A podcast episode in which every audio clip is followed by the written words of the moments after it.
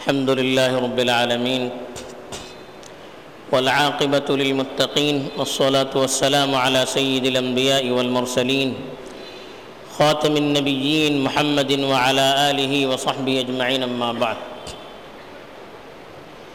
میرے دینی اور ایمانی بھائیوں، بزرگوں اور دوستوں، ایک مسلمان کی شان یہ ہے کہ اس کو اسلام کی ترقی سے خوشی ہوتی ہے۔ ایمان والوں کی ترقی سے خوشی ہوتی ہے۔ اسلام کی علامتوں اور نشانیوں کو دیکھ کر خوشی ہوتی ہے۔ اس کے مقابلے میں کفر، شرک، اس سے اس کو نفرت ہوتی ہے۔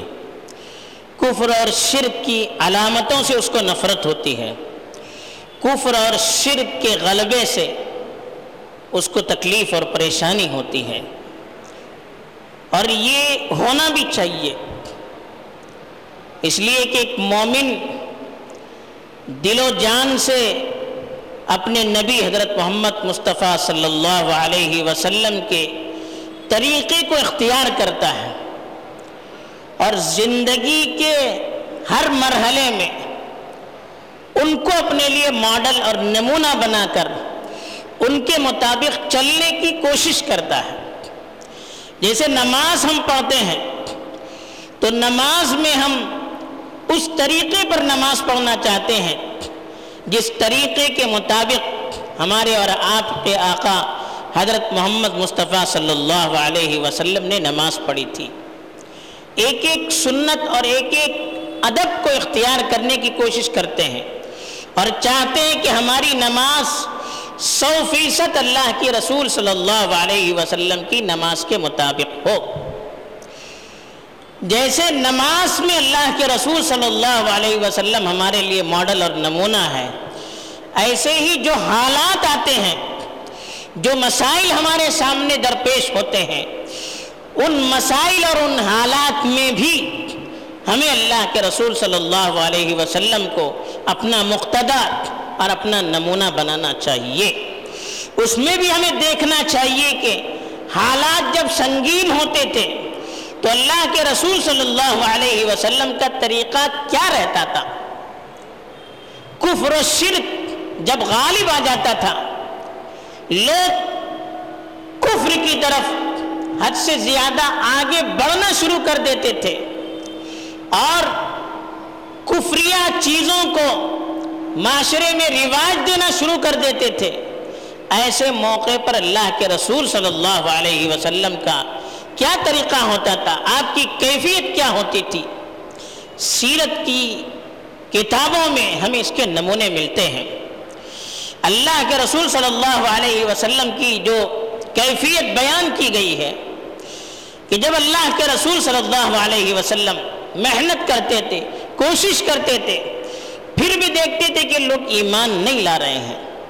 پھر بھی دیکھتے تھے کہ لوگ کفر اور شرک کی طرف بڑھتے ہی چلے جا رہے ہیں۔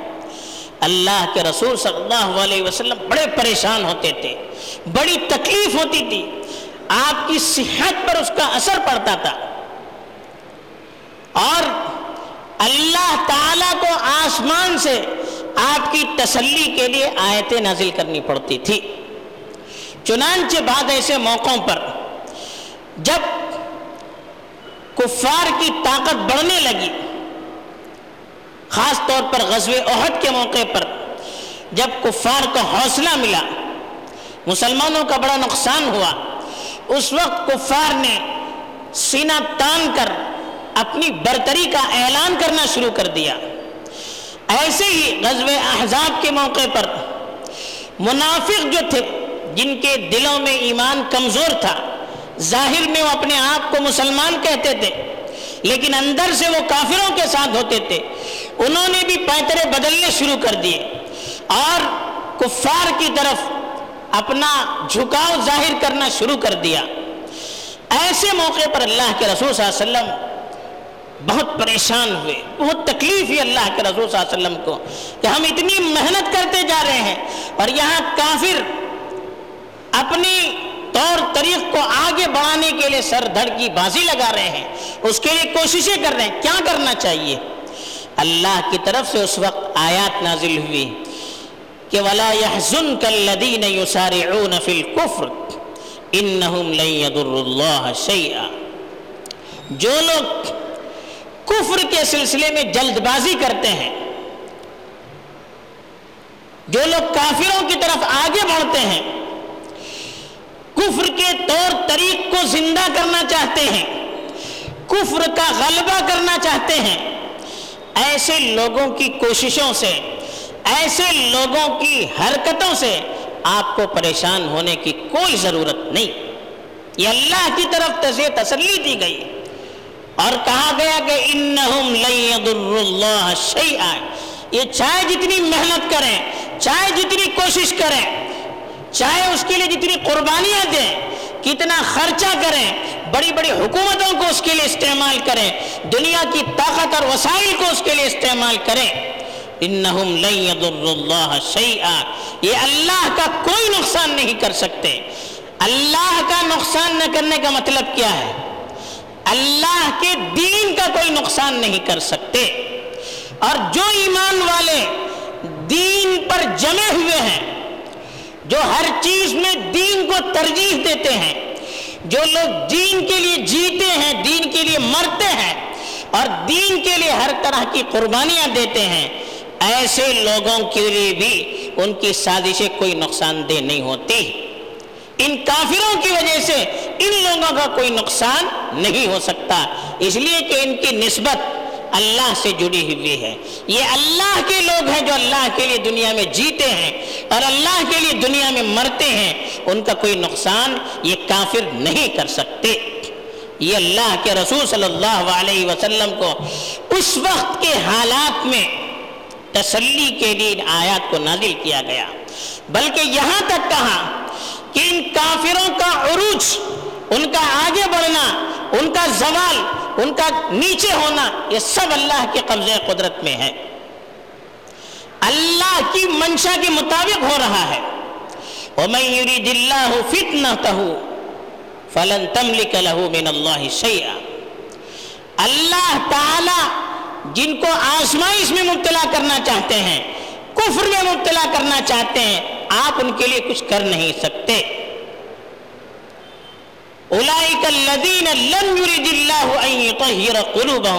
ایسے لوگوں کے بارے میں کہا کہ اللہ تعالیٰ ان کے دلوں کو پاک اور صاف کرنا نہیں چاہتے یعنی ان کے دلوں میں ایمان کو ڈالنا نہیں چاہتے ہیں۔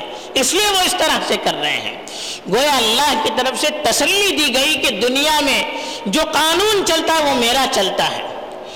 دنیا میں جو چیزیں وجود میں آتی ہے وہ اللہ کے حکم سے آتی ہے چاہے اچھی چیزیں ہوں، بری چیزیں ہوں، ہمارا یقین ہے، ہمارا عقیدہ ہے کہ والقدر خیرہ و شرہ من اللہ تعالی کہ جو بھی تقدیر ہے، اچھی ہو یا بری ہو، سب اللہ کے حکم سے ہوتا۔ ہے وہ سب اللہ کی طرف سے ہونے والی ہے۔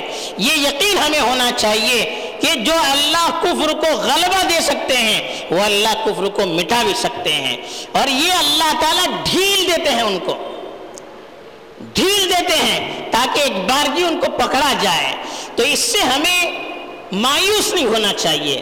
آج کل کے جو حالات ہیں، کفر کا غلبہ ہر طرف ہمیں نظر آتا ہے۔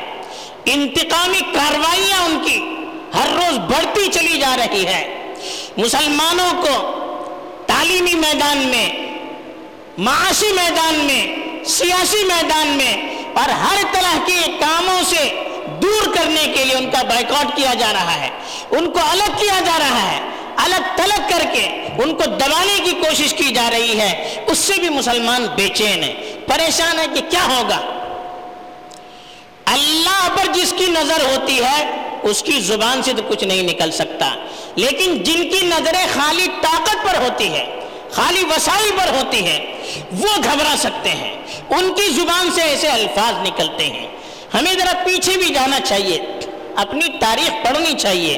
اللہ کے رسول صلی اللہ علیہ وسلم کی سیرت کو پڑھنا چاہیے۔ مکہ مکرمہ میں جب اللہ کے رسول صلی اللہ علیہ وسلم اور آپ کے صحابہ کے خلاف تین سال تک ایسا بائیکاٹ کیا گیا کہ نہ ان سے کوئی شادی بیاہ کر سکتا تھا، نہ خرید و فروخت کر سکتا تھا، نہ کسی طرح سے کوئی تعلقات ان سے رکھ سکتے تھے۔ بلکہ اللہ کے رسول صلی اللہ علیہ وسلم آپ کے ماننے والوں کو اور ان لوگوں کو جنہوں نے آپ کا ساتھ دیا، چاہے وہ کافر ہوں، ان کو ایک گھاٹی میں لے جا کر قید کیا گیا۔ تین سال تک مکے والوں کا، بلکہ دنیا والوں کا ان سے کوئی تعلق نہیں رہا۔ بچے تک بھوک سے بلک بلک کر روتے تھے۔ کھانے پینے کے لیے کچھ نہیں تھا۔ چمڑیاں بھون کے کھاتے تھے۔ پتے کھاتے تھے۔ یہ حالات ہمارے اور آپ کے آقا حضرت محمد مصطفیٰ صلی اللہ علیہ وسلم پر آ چکے ہیں۔ ان حالات سے بھی مسلمان گھبرائے نہیں، جھکنے کے لیے تیار نہیں ہوئے۔ اپنے مذہب سے ایک انچ کے لیے بھی پیچھے ہٹنے کے لیے تیار نہیں ہوئے۔ کسی طرح سے کمپرمائز کرنے کے لیے، سمجھوتا کرنے کے لیے تیار نہیں ہوئے۔ بلکہ اپنے دین پر ڈٹے رہے۔ اپنے مشن پر ڈٹے رہے، اپنی دعوت پر ڈٹے رہے۔ نتیجہ یہ نکلا کہ کچھ ہی سالوں کے اندر اسلام کا غلبہ ہو گیا۔ یہ اللہ کی سنت ہے۔ یہ اللہ کا قانون ہے کہ کفر ہمیشہ رہنے کے لیے نہیں آتا ہے۔ ایک مدت ہوتی ہے اللہ کی طرف سے۔ ہم یہ چاہتے ہیں کہ اپنی مرضی کے مطابق اللہ کا عذاب لائیں ایسا ہوتا نہیں ہے۔ ہمیں اللہ پر بھروسہ کرنا چاہیے۔ وہ جس وقت پر جو چیز لاتا ہے، اس پر ہمیں بھروسہ کرنا چاہیے۔ وقتی جوش، وقتی جذبے میں ایسا کوئی کام نہ کرنا چاہیے کہ جس کے اثرات دیر پا ہو جائے جس کی وجہ سے بجائے فائدے کے ہمیں لے، ہمارے لیے نقصان ہو۔ اللہ کے رسول صلی اللہ علیہ وسلم کو ایسے ماحول میں بھی کہا گیا۔ جب انتہائی تکلیف دی جا رہی تھی، کہا فصبر کما صبر اول العزم من الرسل۔ ولا تستعجل لهم کہا کہ تم ایسے جمے رہو، ایسے برداشت کرتے رہو، جس طرح سے العزم پیغمبروں نے، بڑے پیغمبروں نے برداشت کیا، تکلیفوں کو جھیلا، مصیبتوں کو برداشت کیا اور دین پر ڈٹے رہے، ایسے ہی آپ بھی ان کی تکلیفوں کو برداشت کیجیے، لیکن اپنے دین پر ڈٹے رہیے۔ صبر کا یہ مطلب نہیں ہے کہ سامنے والے کے سامنے جھک جائے۔ صبر کا یہ مطلب نہیں ہے کہ ہم ان کے ڈر سے اپنے دین پر، ایمان پر عمل کرنا چھوڑ دیں، شریعت پر عمل کرنا چھوڑ دیں۔ نہیں، یہ صبر نہیں ہے، یہ بزدلی ہے، یہ شکست خوردگی ہے، یہ سامنے سپر ہونا ہے، جھکنا ہے۔ اس کے لیے اسلام نہیں آیا ہے۔ اسلام بلند ہونے کے لیے آیا ہے۔ حالات اس سے بھی سخت آ سکتے ہیں۔ لیکن اگر ہم اپنے مذہب پر جپے رہیں گے، ڈٹے رہیں گے ایک منٹ کے لیے بھی اپنی دینی چیزوں سے، دینی شاعر سے پیچھے ہٹنے کے لیے تیار نہ ہوں گے تو دشمن جھک جائے گا۔ دشمن کو جھکنا ہی ہے۔ ان الباطل کان زہوقا۔ باطل کو تو ختم ہونا ہے۔ باطل کو تو دبنا ہے۔ باطل ہمیشہ رہنے کے لیے آیا نہیں ہے۔ لیکن جب حق دبے گا، تب باطل کا غلبہ ہوگا۔ تو یہ اللہ کے رسول سے کہا فصبر کما صبر اول العزم من الرسل۔ جیسے بڑے بڑے پیغمبر برداشت کرتے رہے، جیسے بڑے بڑے پیغمبر ڈٹے رہے، ویسے آپ بھی برداشت کرتے رہیے۔ آپ بھی اپنے دین پر ڈٹے رہیے، اپنے مشن پر ڈٹے رہیے۔ ولا تستعجل لهم، ان کے بارے میں جلد بازی سے کام نہ لیجیے عذاب لانے میں جلد بازی نہ کیجیے انتقام لینے میں جلد بازی نہ کیجیے یہ قرآن کی تعلیم ہے۔ بلکہ یہاں تک کہا گیا فصبر علامہ یقولون۔ وہ جو آپ کے خلاف پروپگنڈا کرتے ہیں، وہ جو آپ کو بدنام کرتے ہیں، وہ آپ کے خلاف سازشیں کرتے ہیں، آپ صبر کیجیے، آپ برداشت کیجیے۔ ان کی وجہ سے بدل نہ ہو جائیے، ان کی وجہ سے دین کو چھوڑنے کے لیے تیار نہ ہو جائیے۔ ان کی وجہ سے دین کے کسی رکن سے بھی پیچھے ہٹنے کے لیے تیار نہ ہو جائیے، بلکہ وحجرہم حجرن جمیلا طریقے پر ان سے دوری اختیار کیجیے۔ اب اچھے طریقے پر دوری اختیار کرنے کا مطلب کیا ہے؟ مطلب یہ کہ گالی کا جواب گالی سے نہیں دینا، جھوٹ کا جواب جھوٹ سے نہیں دینا، مکر و فریب کا جواب مکر و فریب سے نہیں دینا، بلکہ ہم اپنے دین پر عمل کرتے رہیں۔ ان کے ساتھ اچھائی سے پیش آئیں، محبت سے پیش آئیں اور ان سے جتنا ہو سکتا ہے دور رہیں اور اپنے آپ کو دینی اعتبار سے، عملی اعتبار سے، اخلاقی اعتبار سے پختہ بنانے کی کوشش کریں۔ یہ پیغام اللہ کے نبی کو دیا گیا تھا۔ یہ پیغام آج بھی ہمارے لیے ہے۔ ہمیں اللہ کے رسول کی سنت کو دیکھنا چاہیے۔ ہمیں اپنے بڑوں پر اعتماد کرنا چاہیے۔ آج باقاعدہ اس کے لیے کوششیں ہو رہی ہے کہ ہمارے جو علماء ہیں، ہمارے جو قائدین ہیں، جو ہمارے بارے میں، ہماری دین کے بارے میں ہم سے زیادہ سوچتے ہیں، فکر کرتے ہیں، غور کرتے ہیں۔ ان کے بارے میں ہمیں بدگمان کیا جا رہا ہے۔ ان سے ہمیں دور کرنے کی کوشش کی جا رہی ہے۔ ان سے ہمیں کاٹنے کی کوشش کی جا رہی ہے۔ ان کے خلاف ہمیں لڑنے بھیڑنے کے لیے ابھارا جا رہا ہے کہا جا رہا ہے کہ تمہارے علماء کیا کرتے ہیں؟ تمہارے قائدین کیا کرتے ہیں؟ فلاں لوگ کیا کرتے ہیں؟ فلاں ادارے والے کیا کرتے ہیں؟ اس طرح سے نوجوانوں نوجوانوں کو اکسایا جا رہا ہے۔ یاد رکھیے، اگر ایسے موقع پر یہ جو نازک مرحلہ ہے، ہم نے جلد بازی سے کام لیا، اپنے جذبات سے کام لیا، اپنے علماء اور اپنے قائدین سے بدگمانی اختیار کی، ان کے حکموں کی خلاف ورزی کی تو یاد رکھیے نتیجہ جو ہوگا وہ اس سے ہزار گنا خراب ہوگا۔ اللہ اس سے حفاظت فرمائے۔ اس وقت بڑا امتحان ہے، صبر کا امتحان، اطاعت کا امتحان، بڑوں کی بات کو ماننے کا امتحان، اللہ کے رسول صلی اللہ علیہ وسلم کی سیرت کو سمجھنے کا امتحان، دین پر استقامت کا امتحان، دین پر عمل کرنے کا امتحان۔ دنیا ہے اور دین ہے۔ تعلیم ہے اور دین ہے، حکومت ہے اور دین ہے، ظلم ہے اور دین ہے، ہمیں کس کو اختیار کرنا ہے؟ یہ امتحان کا وقت ہے۔ اس وقت ہمیں اپنی دانش مندی کا ثبوت دینا چاہیے۔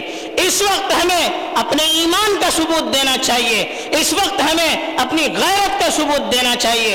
اس وقت ہمیں اپنی حمیت کا ثبوت دینا چاہیے۔ اس وقت ہمیں اللہ پر بھروسے اور توکل کا ثبوت دینا چاہیے۔ اس وقت ہمیں نبی کی تعلیم کو اپنی جان سے زیادہ مقدم رکھنے کا ثبوت دینا چاہیے۔ اگر یہ ثبوت اگر ہم نے اپنے عمل سے پیش کیا، اپنے اخلاق سے پیش کیا، تو یاد رکھیے، یہ سیاہ رات، یہ کالی رات، یہ ختم ہونے والی ہے۔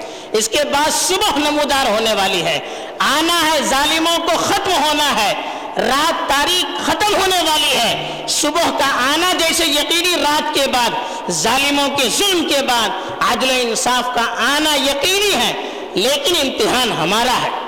اگر ہم نے اپنی شریعت کو مقدم رکھ کر، اپنے علماء کی اتباع کر کے، ان کے فیصلوں کو تسلیم کر کے اس وقت اپنے صبر کا اور اپنی اطاعت کا ثبوت دیا تو اس انصاف والے دن کو ہم بھی اپنی آنکھوں سے دیکھ لیں گے۔ ظالموں کے انجام کو ہم بھی اپنی آنکھوں سے دیکھ لیں گے۔ لیکن اگر ہماری طرف سے کوتاہی ہو گئی، غلطی ہو گئی، لغزش ہو گئی ہمارا انجام کیا ہوگا وہ تو اللہ ہی جانے گا، لیکن نئی نسل ضرور انصاف کو دیکھے گی، اللہ کے وعدوں کو دیکھے گی، دین کے غلبے کو دیکھے گی۔ اللہ تعالی ہمیں صحیح سمجھ عطا فرمائے، دین پر یقین عطا فرمائے۔ نبی کی اطاعت اور اپنے بڑوں کی اطاعت میں رہنے کی توفیق دے اور دین کے غلبے کو، اسلام کے غلبے کو اپنی آنکھوں سے دیکھنے والے ہمیں بنائے۔ آمین۔ واخر دعوانا ان الحمد للہ رب العالمین۔